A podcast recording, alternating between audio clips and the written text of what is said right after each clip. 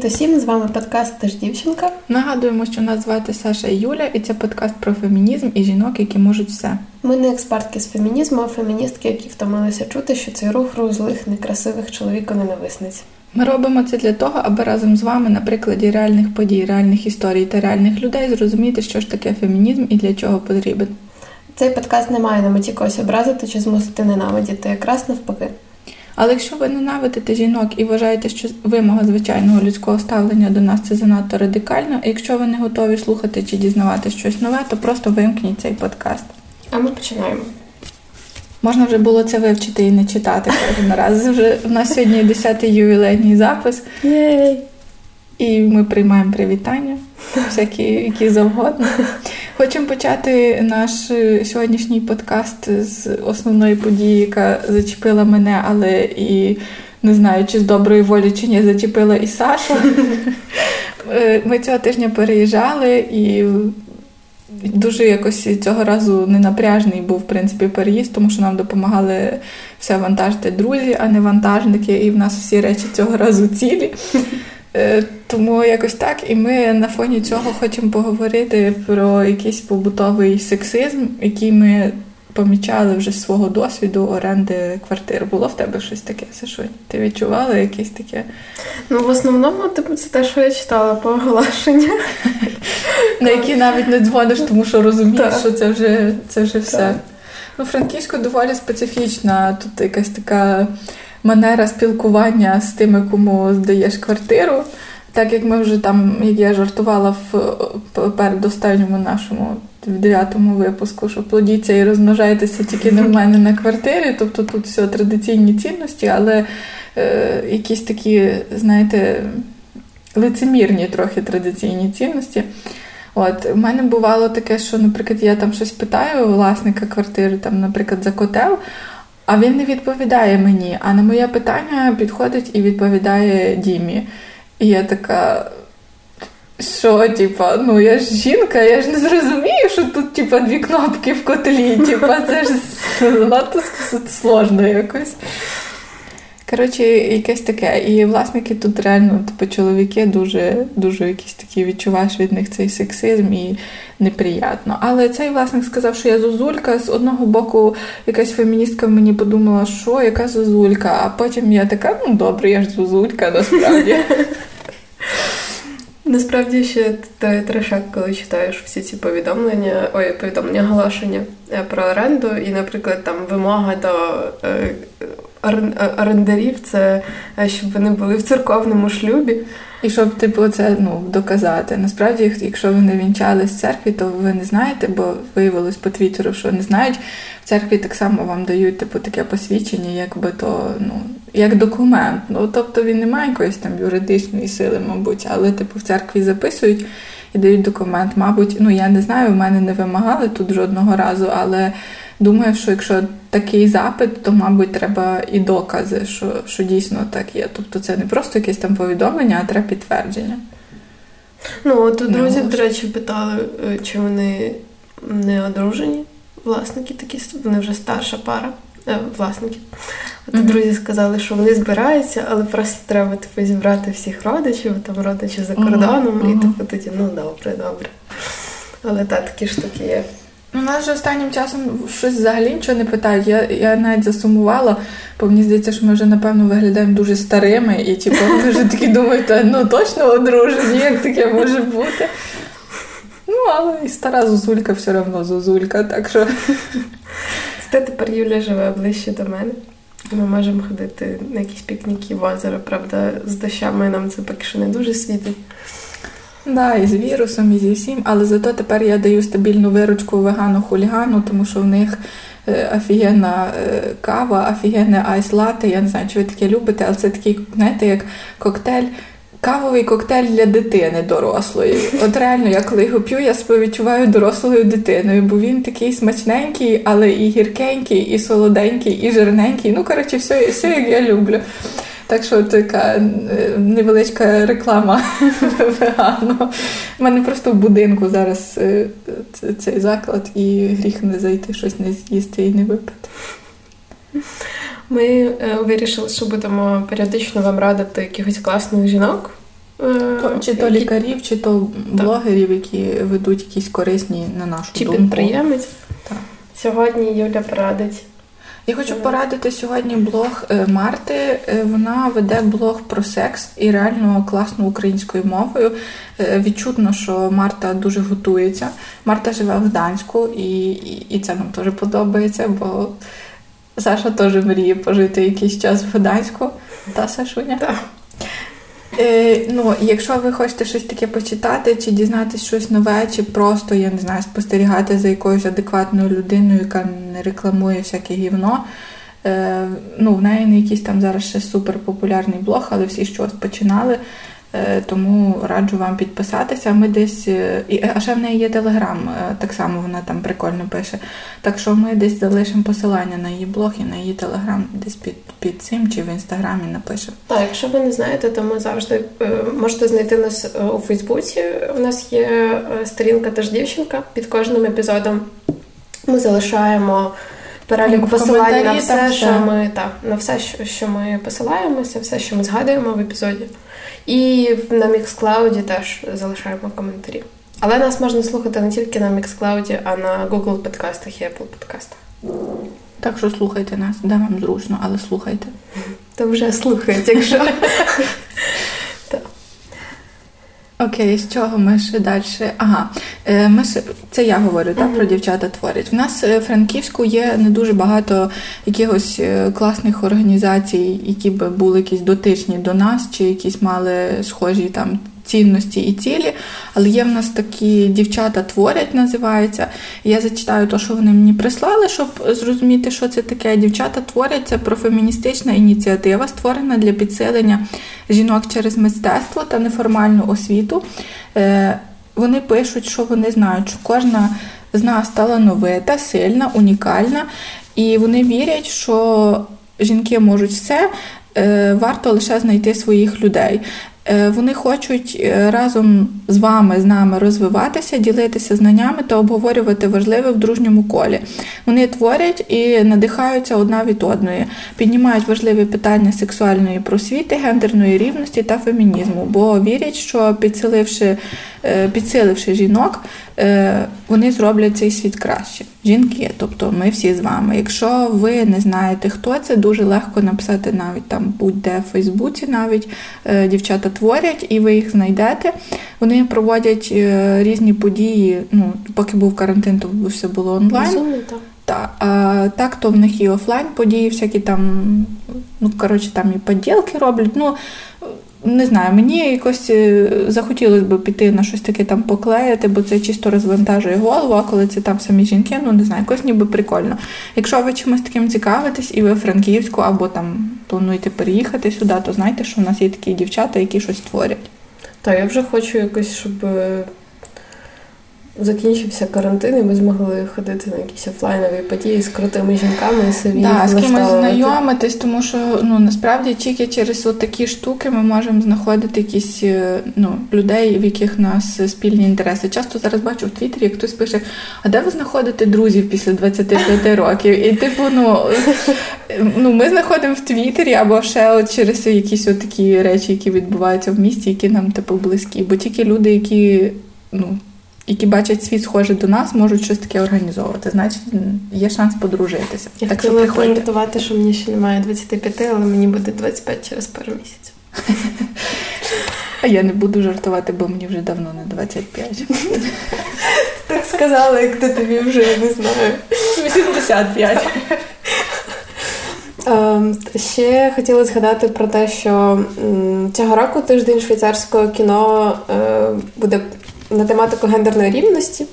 І е, це є одна з глобальних цілей сталого розвитку ООН. Е, і там буде представлено фемініст, феміністську драму Божественний порядок режисерки Петри е, Фольпе. До 1971 року Швейцарія залишалася однією останньою західною державою, де жінки не мали права голосу. І фільм якраз е, показує боротьбу жінок проти дискримінації. Е, називається ще раз Божественний порядок. Дякуємо, Іра, що ти нам прислала це. Нам, до речі, можете прислати якісь е, корисні штуки, які ви Та, це дуже які круто. здаються близькими там до наших е, тем, щось про жінок, про фемінізм. Якщо ви десь бачите, що щось відбувається і хочете, щоб ми про то сказали, то присилайте нам, ми не кусаємося і прочитаємо. Та ми навпаки дуже тішимося таким штукам. Ем, я ще хотіла згадати про е, хто не знає, взагалі ідея цього подкасту народилася з того, що я фанатка е, американського подкасту My Favorite Murder, е, True Crime подкасту. А зараз на фоні того, що відбувається в Штатах з протестами і рухом Black Lives Matter, Джорджа Харстарк і Карен Кальгерів, подкастерки цього подкасту, е, зробили епізод. Це епізод номер 225, якщо будете шукати. Е, і він розповідає про. Активісток, про яких я хотіла розповісти, коли ми піднімали питання трансгендерних жінок, але щось якось не наважилась, бо не була впевнена в тому, чи я зможу цю історію подати об'єктивно, і треба було якось більше в цьому розібратись. Я вирішила, що можливо зроблю пізніше. Але е, якщо вам цікаво, то там якраз розповідається про транс-жінку Сильвію Ріверу і дрек Квін Маршу Джонсон е, та Стоунвольські е, повстання проти е, поліції, фактично. Е, і про їхній активізм, е, трансфемінізм. Е, і що ще варто сказати? У нас все дуже весело, якщо вже говорити про поліцію і про всяких, е, всякі традиції. Е, в Україні 12 червня в Києві на контрактовій площі на активістку феміністичної майстерні та її подругу напали близько 15 представників організації традиції порядок. Дуже ем, гарні традиції. Так, дуже. Це сталося якраз коли дівчата намагалися здерти їх плакати зі слоганами Стать це стать, гендер не існує. Е, традиція сім'я порядок, і батьківщина. Е, ну і наша доблесна поліція не прибула на цей виклик. Е, і ми щиро від усього серця бажаємо ребятам з традиції порядок застати в Україні страшну гомодиктатуру і згоріти нахрен від цього, того що це треш. Е, я пам'ятаю, якось е, десь рік тому я їздила в е, маршрутці, і якось так виходило, що я кожен день ставала в самому кінці маршрутки, і що я дивилась на задні двері, і там висів плакат, типа традиційна сім'я. І я просто пам'ятаю, як мене, типу, якось деколи аж передьоргувало від того, і я. Це вже був якийсь одинадцятий день, коли я їхала на роботу, і я зайшла в маршрутку, і я вийшла з неї, типу, тому що ну не знаю, мене це так розізлило. Типу, і я ще пам'ятаю, що там якийсь малюнок такий кончений був, типу, там тато, мама і дитина, тільки це. Щось там сім'я, і я прям така просто і ну, типу, я не знаю, може не варто вже навіть розтолковувати, що типу ніхто не проти сім'ї, мами, тато і дитина, але якраз в цьому і прикол, що ніхто не проти цього, але, типу, не можна бути якось агресивно налаштованих до будь-яких інших сімей, які хоч трохи відрізняються. Ви розумієте, що справа ж не в тому, вже навіть там чи типа сім'я тато, тато і дитина, чи мама, мама і дитина, а в тому, що, наприклад, бабуся і дитина, і там, наприклад, тато і дитина, або просто без дитини. Типа, розумієте, ну не не можна, щоб все було однаково. Це це, це щось схоже до цих історій, коли, типу, е, після війни сказали просто перестріляти, вбити всіх людей, там інвалідів, тих, які негарно виглядали, прибрати їх з вулиць, бо вони були жебраками. Це Діма мені розказував. Типа, і вони портили загальну картину, загальне враження оцього, що все хорошо. От таке враження, що так само хочуть просто, щоб була оця картинка. Але ви розумієте, що це все, типа, ну, це все тільки картинка. Це ну так не є, тому що ми всі різні, і в кожного різна сім'я, і всі ми по-різному виглядаємо. І не може бути, і не буде, і і все, не буде. Та в таких чуваків навіть менші проблеми. Навіть там е, я пам'ятаю, що коли я переїхала в Франківськ, по-моєму, десь то в тому році зірвали франківську якусь лекцію про фемінітиви. Угу, про фемінітиви. Так, це просто пам'ятаю. закінчення. Так, тому що вони не знають, що це таке. Типу, вони не знають, що це таке. Вони почули цей там префікс і все, типу. Е, так, що ще хочу сказати. Недавно у Франківську сталася така ситуація, що в як напевно в багатьох містах, навпроти пологового є віконце, де можна залишити дитину, якщо ви хочете від неї відмовитися анонімно. І вперше, відколи це вікно існує, там залишили дитину. Серйозно? Перший так. раз? Так. Перший раз? Так. А скільки воно існує? З 13-го року. Ага. Ну, все одно. Та, та. І поліція почала шукати цю жінку, е, і виникло це етичне питання, чи це нормально, навіщо, якщо вікно анонімне. І на медіа, в якому я працюю, на куфері вийшла колонка, яка мені трошки прояснила насправді не те, щоб виправдала цю для дію, чого, да, а для чого і чому це зробили. Якщо вам цікаво, то почитайте про вікне життя на куфері. І можемо переходити. Слухай, у нас сьогодні якийсь випуск, рекламні вставки. І ще люди подумають, що нам тут платять, розумієш, що ми якось рекламували. Нам нічого не платять, щоб ви знали. Взагалі вже ніхто нічого нам не хоче платити. Ем. Що за Жуня, хочеш розказати свою безплатну історію? І Насправді нам подобається навіть робити це, коли так. нам нічого не платять. Так, Якщо би платили, ми Нас ми вчора взяли наше перше інтерв'ю. Так, я думала про це в кінці сказати, похвалитись. Ну ладно. Нас взяли інтерв'ю, і це було дуже потішно, якось так. Е, я навіть не знаю. Коли йшла е, до Саші, то мені не здавалося, що це щось прикольне, щось таке, коли поверталась і слухала музику в наушниках, і я така йду і прям відчуваю, як е, з кожною хвилиною ми стаємо все знаменитіше. Я прям відчуваю, як потім хтось е, теж напише, що а хто це взагалі такі? Чого вони говорять про фемінізм?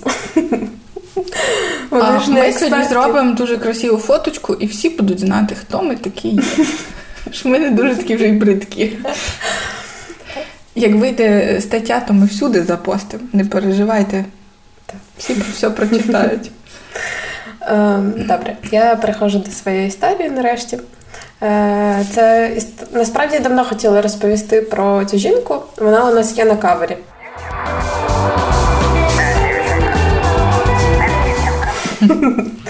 Е, і я просто забувала час про це, а нещодавно читала про те, як робили франківський драмтеатр. І мені це нагадало про неї, тому що ця історія про Логольську, художницю. Її чоловік допомагав робити проект театру в Франківську, і за його задумом на фасаді, у цьому головному фасаді, uh-huh. мало бути панно зі смальти, кольорового скла і золота. І він навіть був готовий це зробити безкоштовно. Uh-huh. Але через те, що він був шістдесятником, і Алла Горська теж була шістдесятницею, ці всі пропозиції відхилили, і він не займався цим проектом, і потім е, інші художники займалися цим. Uh-huh. Цікаво. Так, я згадала, що що в нас ж є на кавері Алла Горська, і треба нарешті зробити про неї історію. Отже, вона народилася 18 вересня 1929 е, року в Ялті. Ну, вересень це просто це вже типу мені вже подобається, тому що я люблю всіх, хто народився вересня. Так. Е, її батько Олександр Горський був працівником совєтського кіно і обіймав посади директора кіностудії у Ялті, Ленінграді, в Києві і Одесі. Е, по суті, він був належав до совєтської номенклатури, і типово для політичної еліти він не знаю, чи ідентифікував себе як українець, але йому точно не були близькі ці національні якісь ідеї. Е, і... Які совєтські маєш на увазі? Ні, ну типу, що е, не знаю, чи він ідентифікував себе як українець, ага. бо він, типу, був оця політична верхівка, знаєш, радянська, uh і uh е, в сім'ї вони розмовляли російською мовою. Е, під час війни е, Алла була зі своєю мамою в Ленінграді. Вони там пережили дві голодні зими під час блокади. Е, і вже після Другої світової переїхали до Києва. Там батько Алли став директором кіностудії Довженка. Після школи Алла вступила на факультет малярства Київського художнього інституту і там познайомилася з майбутнім чоловіком Віктором. Вони одружилися ще коли навчалися, мали спільну майстерню і їздили Україною, де створювали е, монументальні роботи. І, зокрема, вони їздили на Донбас, тому що Віктор Зарецький виріс у Горлівці і в Донецьку, і там досі є роботи художниці. Сподіваюсь, що ще в більш-менш нормальному стані, бо я знаю, що не всі збереглися. З 59-го року вона викладала в художній школі, багато малювала. А в 60-х в Україні став поміт... стало помітним молоде покоління письменників, поетів, митців. Там Дращин, Грановський, Ліна Костенко, Семененко е, і багато інших. І Алла Горська теж була в цій тусовці. Е, вони зустрічалися, вона фактично була співзасновницею клубу творчої молоді. Е, і дуже швидко він перетворився на такий центр українського культурного життя 60-х років. І Алла Горська тут була співорганізаторкою поетичних вечорів, е, е, культурологічних експедицій по Україні. Вони також працювали над виставами з режисером Лесом Тонюком, е, з творами Микола Куліша і Михайла Стельмаха у Львові і Одесі. І згодом, на жаль, ці вистави були заборонені цензурою. І також в клубі займалися сам видавом. Е, до речі, така для мене дивовижна річ це те, що українську мову Алагорську вивчила вже в дорослому віці, коли спілкувалася з цими своїми друзями по клубу. Е, і вона читала їхню поезію, і разом вони писали диктанти, тобто друзі її надиктовували, і вона писала. А ти завжди диктанти. говорила українською? Е, моя мама україномовна, а тато російськомовний, тому в мене було змішано. Я просто в якийсь момент перейшла повністю на українську. Ну, Просто Діма почав говорити українською так само вже в дорослому віці. Там в мене є такі знайомі теж з е, Східної Це України. прикольніше тим, що українська частіша, він не говорить та, та, таким та. суржиком, як я. Ну хіба вже від мене набрався. А так, типу, хто вивчив українську в дорослому віці, то вона більш така частіша, гарніша. Так. Е, ще одна річ, якою займався клуб. Це була одна з останніх його акцій, і насправді вона стала фатальною, е, тому що вони займалися пошуками місць страти за сталінських часів. І тоді учасники клубу знайшли масові поховання в Биківні біля Києва і написали про це заяву у міськраду. І згодом, ймовірно, через це поета Василя Семененка жорстоко побила міліція, і згодом після цього він помер. Е, ще така деталь. Тоді заборонялося збиратися біля пам'ятника Шевченку навпроти Червоного корпусу університету, який зараз є університетом Шевченка в Києві. Е, і е, у дні пов'язані з пам'ятними Шевченковими датами сквер оточували співробітники КДБ. І щоб показати своє ставлення до цих обмежень, у травні 63-го року Алла Горська взяла участь у покладанні квітів до пам'ятника Шевченку. І ще про Шевченка в 1964-му Горська разом з Панасом Заливахою, Людмилою Семикіною і Галиною Зубченко працювали над створенням вітражу у фоє Київського університету, і він став причиною виключення Али зі спілки художників. Е, вони створили макет вітража у нейтральну величину і назвали роботу Шевченко Мати. Е, збереглося навіть його фото. Е, ця робота була виконана в такому іконоподібному стилі, е, де зображений Шевченко, який обнімає Україну матір. Ну і це, вочевидь, суперечило е, совєтській ідеології, їх і викликало ректорату і партійного керівництва обурення. Звинувачення стосувалося, зокрема, образу матері України. Е, та цитата Шевченка возвеличу малих отих рабів німих, я на сторожі коло них поставлю слово. Тоді скликали засідання компартійного бюро при Київському відділенні спілки письменників України. Роботу назвали ідейною і ворожою і знищили, а Аллу виключили ці спілки. А, І син Горської, який, до речі, є її біографом, Олесь Зарецький про це розповідав так. Це цитата. Е, це був макет у натуральну величину, скло фарбоване, рамки чорні дерев'яні, на них мотузки просякнуті смолою. Його дивився секретар з ідеології Бойченко. І треба думати, що Бойченко наказав ректорату університету, щоб поки що лишили макет, відсунули роботу над ним, а ми, мовляв, потім зберемо комісію, порадимося і переробимо. А тодішній ректор Швець кинувся виконувати занадто швидко. Вони його, е, тобто макет, почали псувати, накрили рядном, е, почали гвістками бити в ці рейки, і він зламався і посипався. Тобто макет було знищено на, на занадто швидкими працівниками за туманною вказівкою партійного керівництва. Але з того часу Горською зацікавились. І для того, щоб поновитися у спілці, вона поїхала до Москви. І за деякими даними в цей час КДБ організувало прослуховування в її квартирі. У 65-му відбулася хвиля арештів, і кількох друзів Горської ув'язнили і викликали до КДБ як свідка. Е, і Алла все одно брала участь у процесах арештованих шістдесятників своїх друзів, листувалася з ними. І е, така якась дуже зворушлива деталь для мене. Вона влаштовувала святкування в ресторані Наталка для тих, хто повертався з ув'язнення.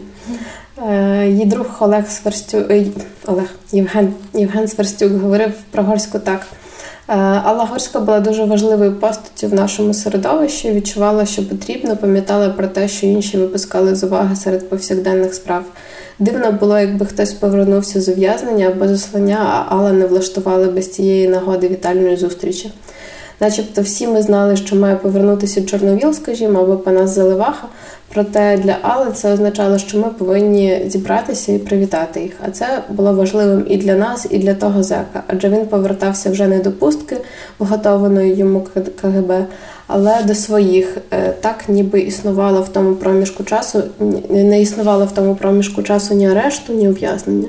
Думаю, саме з цієї причини КГБ вважала Аллу винятково небезпечною. Вона запроваджувала в наше життя нормальність. Е, вдруге її виключили зі спілки художників у 68-му році. Вона тоді поставила свій підпис під листом протестом е, діячів науки і культури до керівництва СРСР щодо переслідування, арештів і судів над дисидентами.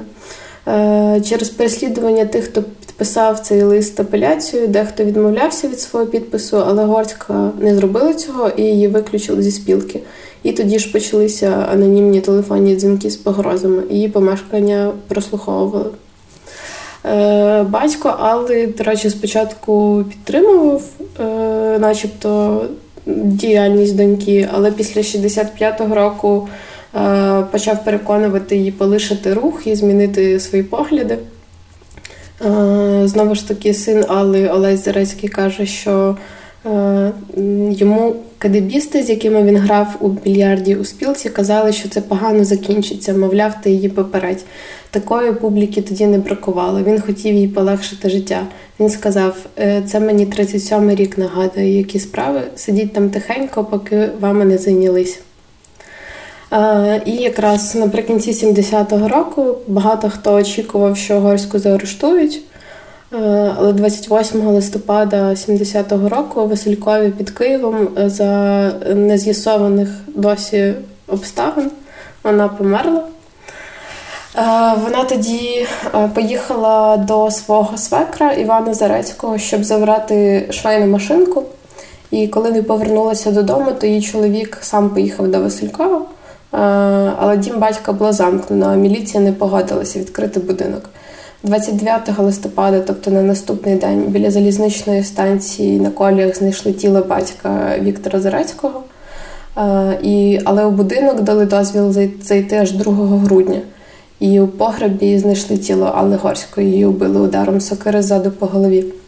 Син Алли казав, що е, це типовий невеликий льох, і могли засунути туди як мінімум двоє чоловіків середньої статури. Тут є багато варіантів, які створюють різні версії, але які ні на що не відповідають. Навіщо треба було засовувати? Для того, щоб хтось зазирнув, побачив, що її немає, і вийшов, і одразу підпав під звинувачення. Насправді Іван Зарецький був літньою людиною зі слабким здоров'ям, і тому Алла й поїхала сама збирати машинку. Тому дуже сумнівно, що він міг вбити якоюсь сокирою, перенести тіло в погреб, е, бо кров була в будинку, тобто вбили її в будинку, а потім перенесли. І потім ще й пройти кілька кілометрів, щоб покінчити життя. Положення тіла е, Івана Зарецького на залізничній колії також могло вказувати, що його там тримали. І, ну, але, звичайно, слідство було плювати на факти. Е, і вони дійшли висновку, що свекар е, убив свою невістку Аллу Горську через особисту неприязнь, а потім чинив самогубство і справу закрили. Е, Аллу хотіли поховати на байковому кладовищі, але влада не дозволила і змусила поховати художницю на кладовищі у Берківцях. Похорон Алли Горської відбувся 7 грудня 1970 року і став акцією протесту проти режиму.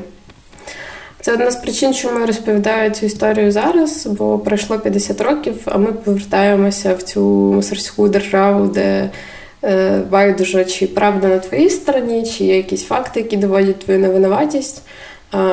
Це не має значення ні для поліції, ні для суду. Є лише якась постправда, де людину можуть посадити за самозахист, а міністра внутрішніх справ лишати на посаді, бо цікаво подивитися, як же ж він.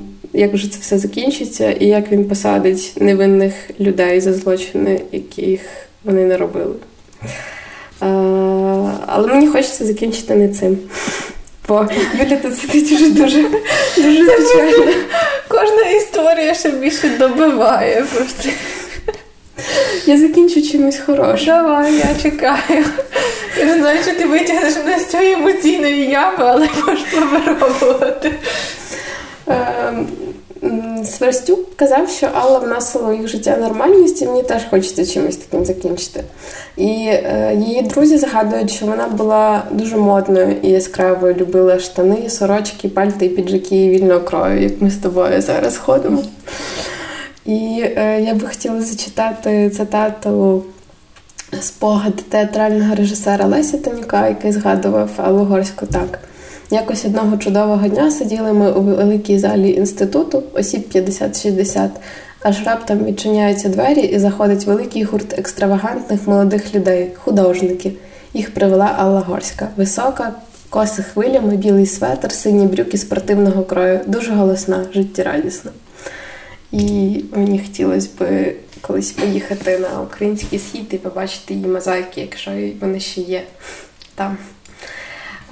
Якщо вам цікаво, то на Ютубі можете е, ввести в пошуку документальний фільм Аллагорська, і там є чотири відео, е, де е, робили інтерв'ю з її друзями, які власне в цій історії теж згадувалися і з її сином, і трошки зачитували якісь її власні спогади. Тому і багато фотографій теж там показується її. Все одно якийсь такий гіркий післясмак. У мене таке враження, що реально всі якісь важливі люди в Україні і всі їхні історії закінчуються якось отак, типу, от якимось таким нічим. Типу, да, важливе життя, не важлива смерть, але ну не знаю. Хотілося б, щоб люди, які щось роблять добре для країни, помирали принаймні своєю смертю, а не десь були сокирою забиті в якійсь глушині. Ой, я ще хотіла сказати, що е, дуже допомогла в підготовці стаття на ресурсі YSCAL. Там якраз були оці всі цитати сина Алли Горської.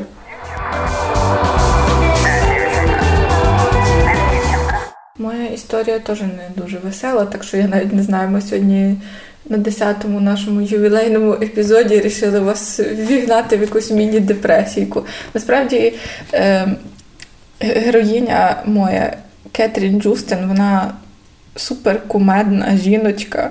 І я собі надіюся, що якщо я доживу до старості, що я теж буду кумедною і не втрачу якісь там мінімальні навички когось розсмішити, бо то все, що я маю. Е, для мене насправді став відкриттям серіал Відчайдушні домогосподарки. Я багато про нього чула, бачила якісь уривки, поки сиділа в свого стоматолога і чекала на прийом, бо в нього завжди там по, по телевізору відчайдушні домогосподарки йшли, але я ніколи не розуміла е, насправді про що той серіал, яка його суть. І радію, що я змогла подивитися його в такому віці. Е, в серіалі насправді багато тупняків і якихось таких кліше, але і багато ситуацій, над якими Ну, я просто вимикала і думала. А були серії, які я просто ревіла і заходилась, особливо там серія про цього майстра, який ремонтував все. Це якісь такі, знаєте, часто непомітні люди в нашому житті, які дуже багато е, всього роблять. То часом треба зупинитись і подивитись, хто навколо нас і чи важливі для нас ці люди, і деколи сказати їм дякую. Е, ну і, звичайно, головні героїні, всі ну, всі дуже класні. Найбільше я люблю Брі. Це я зараз не про сир, а, а про персонажа. Ну, Дуже класна дуже класна жінка, дуже класна акторка. Дуже сподобалась. А Почала я дивитись е, серіал не просто так, а тому, що мені на очі потрапила стаття саме про цю акторку Кетрін Джустин. В серіалі вона виконує роль сусідки бабульки Карен Макласкі. Якщо ви не знали, хто таке Кетрін Джустин, це Карен Макласкі та бабця, яка гляділа спочатку е, дітей. Блін, забула, як її звати. Як її звати? Я не пам'ятаю.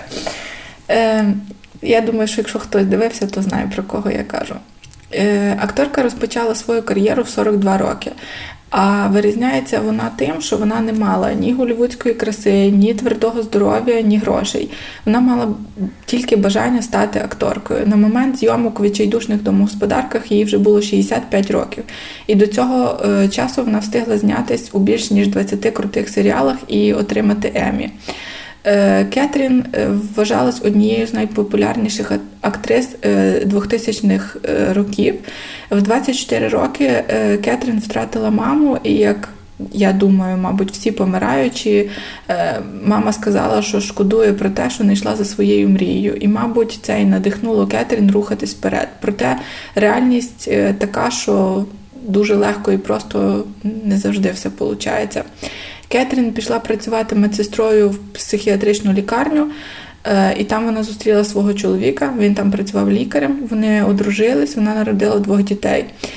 І як відчайдушна домогосподарка поселилася з чоловіком і з дітьми в передмісті Чикаго. Е, звісно, таке життя не давало особливо шансів здійснити свою мрію. І коли чоловік Кетрін е, почав пити, шлюб було зруйновано. На той момент Кетрін було вже 41 рік. Е, вона залишилась сама з дітьми, але вона не здавалася і вона почала брати уроки е, акторської майстерності. На життя вона заробляла тим, що клеїла шпалери і фарбувала стіни, а вечорами грала в любительському театрі. Е, якийсь перший здвиг в кар'єрі відбувся в 1991 році. Е, тоді Дісней прослуховував вуличних артистів, і після довжелезних черг вона таки отримала роль і переїхала у Флориду. Кетрін на той момент вже було 52 роки, але це не заважало їй розважати туристів в Диснейленді. Е, проте грошей все одно не вистачало. Вона підробляла в кафе як молода актриса. В день вона грала, а вечором підпрацьовувала. Через рік її контракт закінчився. І вона сіла в фургон і направилась в Голівуд в 56 років. Е, мабуть, не можна порахувати, скільки прослуховувань вона пройшла, але вже через 5 місяців вона отримала свою першу роль в серіалі. Потім вона зіграла в багатьох п'єсах, рекламних роликах і драматичних серіалах. Згодом в неї з'явились значні ролі в популярних серіалах, таких як Всі жінки відьми, Дівчата Гілмор, Клініка, Анатомія страсті. І коротше, дуже багато ще всяких. Я вже тут всіх собі не писала. Е, на великому екрані вона з'явилася, якщо комусь цікаво, то можете. Е, тобто вона була вже знялась в фільмах, і там, якщо якщо хочете, можете глянути фільмографію. Я говорю про серіали, бо я саме її побачила в відчайдушних домогосподарках. Ем, кажуть, що Кетрін була настільки популярною, що в будь-якому новому серіалі, коли потрібна була героїня її віку, то перш за все е, на цю роль розглядали саме Кетрін. У 2001 році в неї виявили рак легень, але вона з цим впоралась.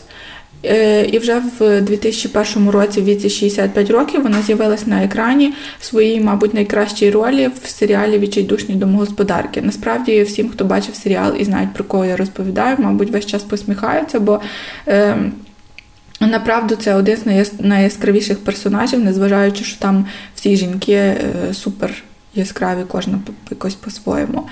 Е, всі сцени з нею хочеться передивитись, наскільки вона не вимушена, якась природня, крута е, і комедна. Е, супер талановита акторка. Я так думаю, і і так всюди написано.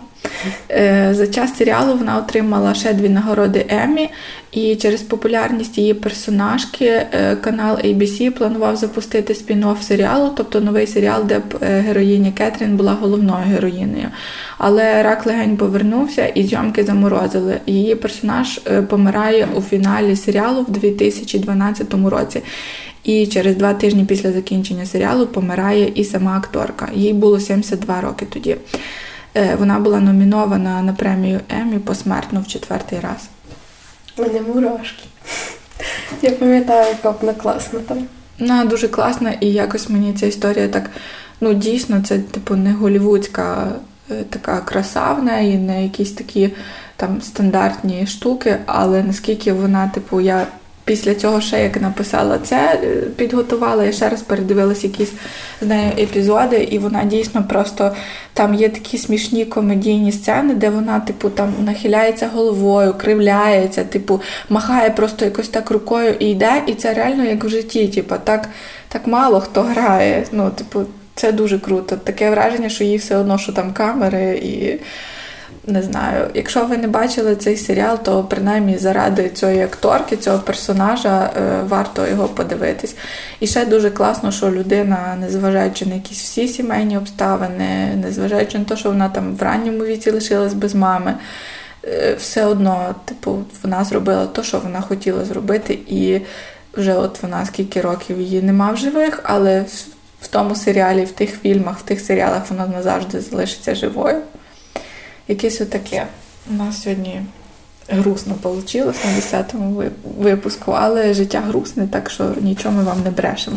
Чекай, ми зараз будемо читати лист і будемо плакати обоє. Я вже плакала, так що я вже не збираюся цього листа знову плакати, але я не знаю чого, але нам всі листи, ти помітила, нам всі присилають такі листи, що ми з комком е, в горлі це мусимо читати. Е, Так, добре. Буду читати лист е, від нашої слухачки Ані. Привіт! У вас немає листів, а в мене є історія. Це історія про звичайну жінку, яка щодня добре робила свою роботу, ростила двох дітей, любила чоловіка і поважала родину. Вона ніколи не скаржилася і не вимагала більшого, хоча, мені здається, сміливо могла б. Її так виховали вдовольнятися тим, що є та має бути е, що є та бути зручною, як найкращий і, схоже, єдиний варіант розвитку подій. Це історія моєї мами. Вона завжди впевнена, що її діти роблять все як найкраще, навіть якщо до кінця не розуміє, чим ми займаємося. Вона не зробила нічого видатного і не потрапила у підручники чи списки топ 100 Вона просто щодня любила нас всіх, навіть тих родичів, які відверто цього не заслуговують. І я часто злюся на неї, бо вона не може підтримати мене в сміливості бути собою та відрізнятися чи у селі відстоювати себе бо вона сама цього не вміє. Та разом з цим я щаслива, що саме ця жінка моя мама, і я не хотіла б за жодних обставин іншої. Якби вона слухала ваші подкасти в юності, думаю, була б щасливіша. Тому дякую, що робите те, що робите. Прочитайте цього листа, будь ласка, в пам'ять про жінок, які щодня роблять велику роботу. Вони люблять по-справжньому своїх рідних і роблять все можливе, щоб інші були радісні, бо це не їхній обов'язок за ознакою статі. Вони роблять себе такий їх вибір. Його варто поважати, бо це нелогічна цінність та теплота, без якої світ став би черствою пародією на камінні скелі. Ваша віддана слухачка з Івано-Франківська. Я думаю, що це історія не одної мами, що це історія всіх мам. Та думаю, що дуже багатьом, хто це слухає, це буде дуже відгукуватися. Дякуємо, це дуже зворушливо і дякуємо, Аню, що ти написала. Ми чекаємо на ваші листи про простих, але важних у вашому житті жінок. Так, ну, можете надсилати нам їх на пошту на тerdівчинка.com. У нас є посилання в Фейсбуці і в Інстаграмі на пошту. Боже, чого так сумно? Я не знаю, я не чекала, що сьогодні якось так вийде, аж все. Ну, я думала, щось веселе буде, але ми посміялися чуть-чуть на початку і вчора, коли давали інтерв'ю, так що досить нас тепер трохи так. посумуємо. Так, якось пасує ще й до погоди, бо Прикарпаття заливає, тому в Карпатах повені страшні. Тому, якщо дуже... ви хочете плакати і спрятати свої сльози, приїжджайте в Івано-Франківськ. Тут кожного дня можна плакати і ніхто не помітить. Добре, давай хоч чимось хорошим закінчу. Хоча я від цього теж вчора плакала. Е, Я побачила, що е, якась дівчина написала пост про стереотипи. Оці всі ти ж дівчинка, маєш робити те-те-те. Е, і наша слухачка написала коментар, що після нашого подкасту завжди вже подумки цю фразу закінчує. Отже, ти можеш усе. Ти ж дівчинка, отже, ти можеш усе. І мене так це просто прорвало. Бо це те, що ми дуже хочемо зробити. Так, і Саша написала вчора дуже класний пост. стосовно цього, і це справді знаєте, бо ми маленькі люди, і нас зачіпають навіть такі штуки, і ми дуже радіємо і тішимося кожен раз, коли ви нас згадуєте. Але навіть не тому, що це якось тішить наше его. Хоча я не буду ну, тішить. Е, але, типу, тому що. Це так круто, що з всього за там 9 епізодів ми змогли комусь там закарбувати в голові, що ти ж дівчинка, отже, ти можеш все. Тобто, знаєте, маленькі люди міняють сприйняття інших маленьких людей. Як Джої казав, там маленькі люди, а хто там знаменитість. Насправді, ну, типу, це капець приємно, що якийсь є вплив, і що дійсно люди не просто нам пишуть, ой, там, типу, класно, що ви це робите, а дійсно слухають. І і ми раді, що десь там в ваших наушниках звучать е, наші голоса, які вам кажуть щось, що вас підтримує, і які вам додають е, того, що ви дівчатка, і ви можете все, а не навпаки якусь фігню. Тому ми, мабуть, сьогодні вже будемо завершувати випуск. Сьогодні в нас якась скорочена програма, сумна і скорочена програма, але ми любимо і цінуємо всіх наших слухачів. Скоро ми запостимо статтю про нас. Так що читайте, слухайте. Ми постараємося, може, щось зробити більш життєрадісно наступного разу. Але не факт. Я хотіла щось підготувати, щось типу про когось е, з України, і я така, типу, думаю, що ти говориш, це не буде весело. Мені придеться щось друге зробити про когось живого, цікавіше розказувати, бо не так сумно поки так. що закінчилась історія. Дякуємо, що слухаєте нас. Пам'ятаєте, що ти ж дівчинка.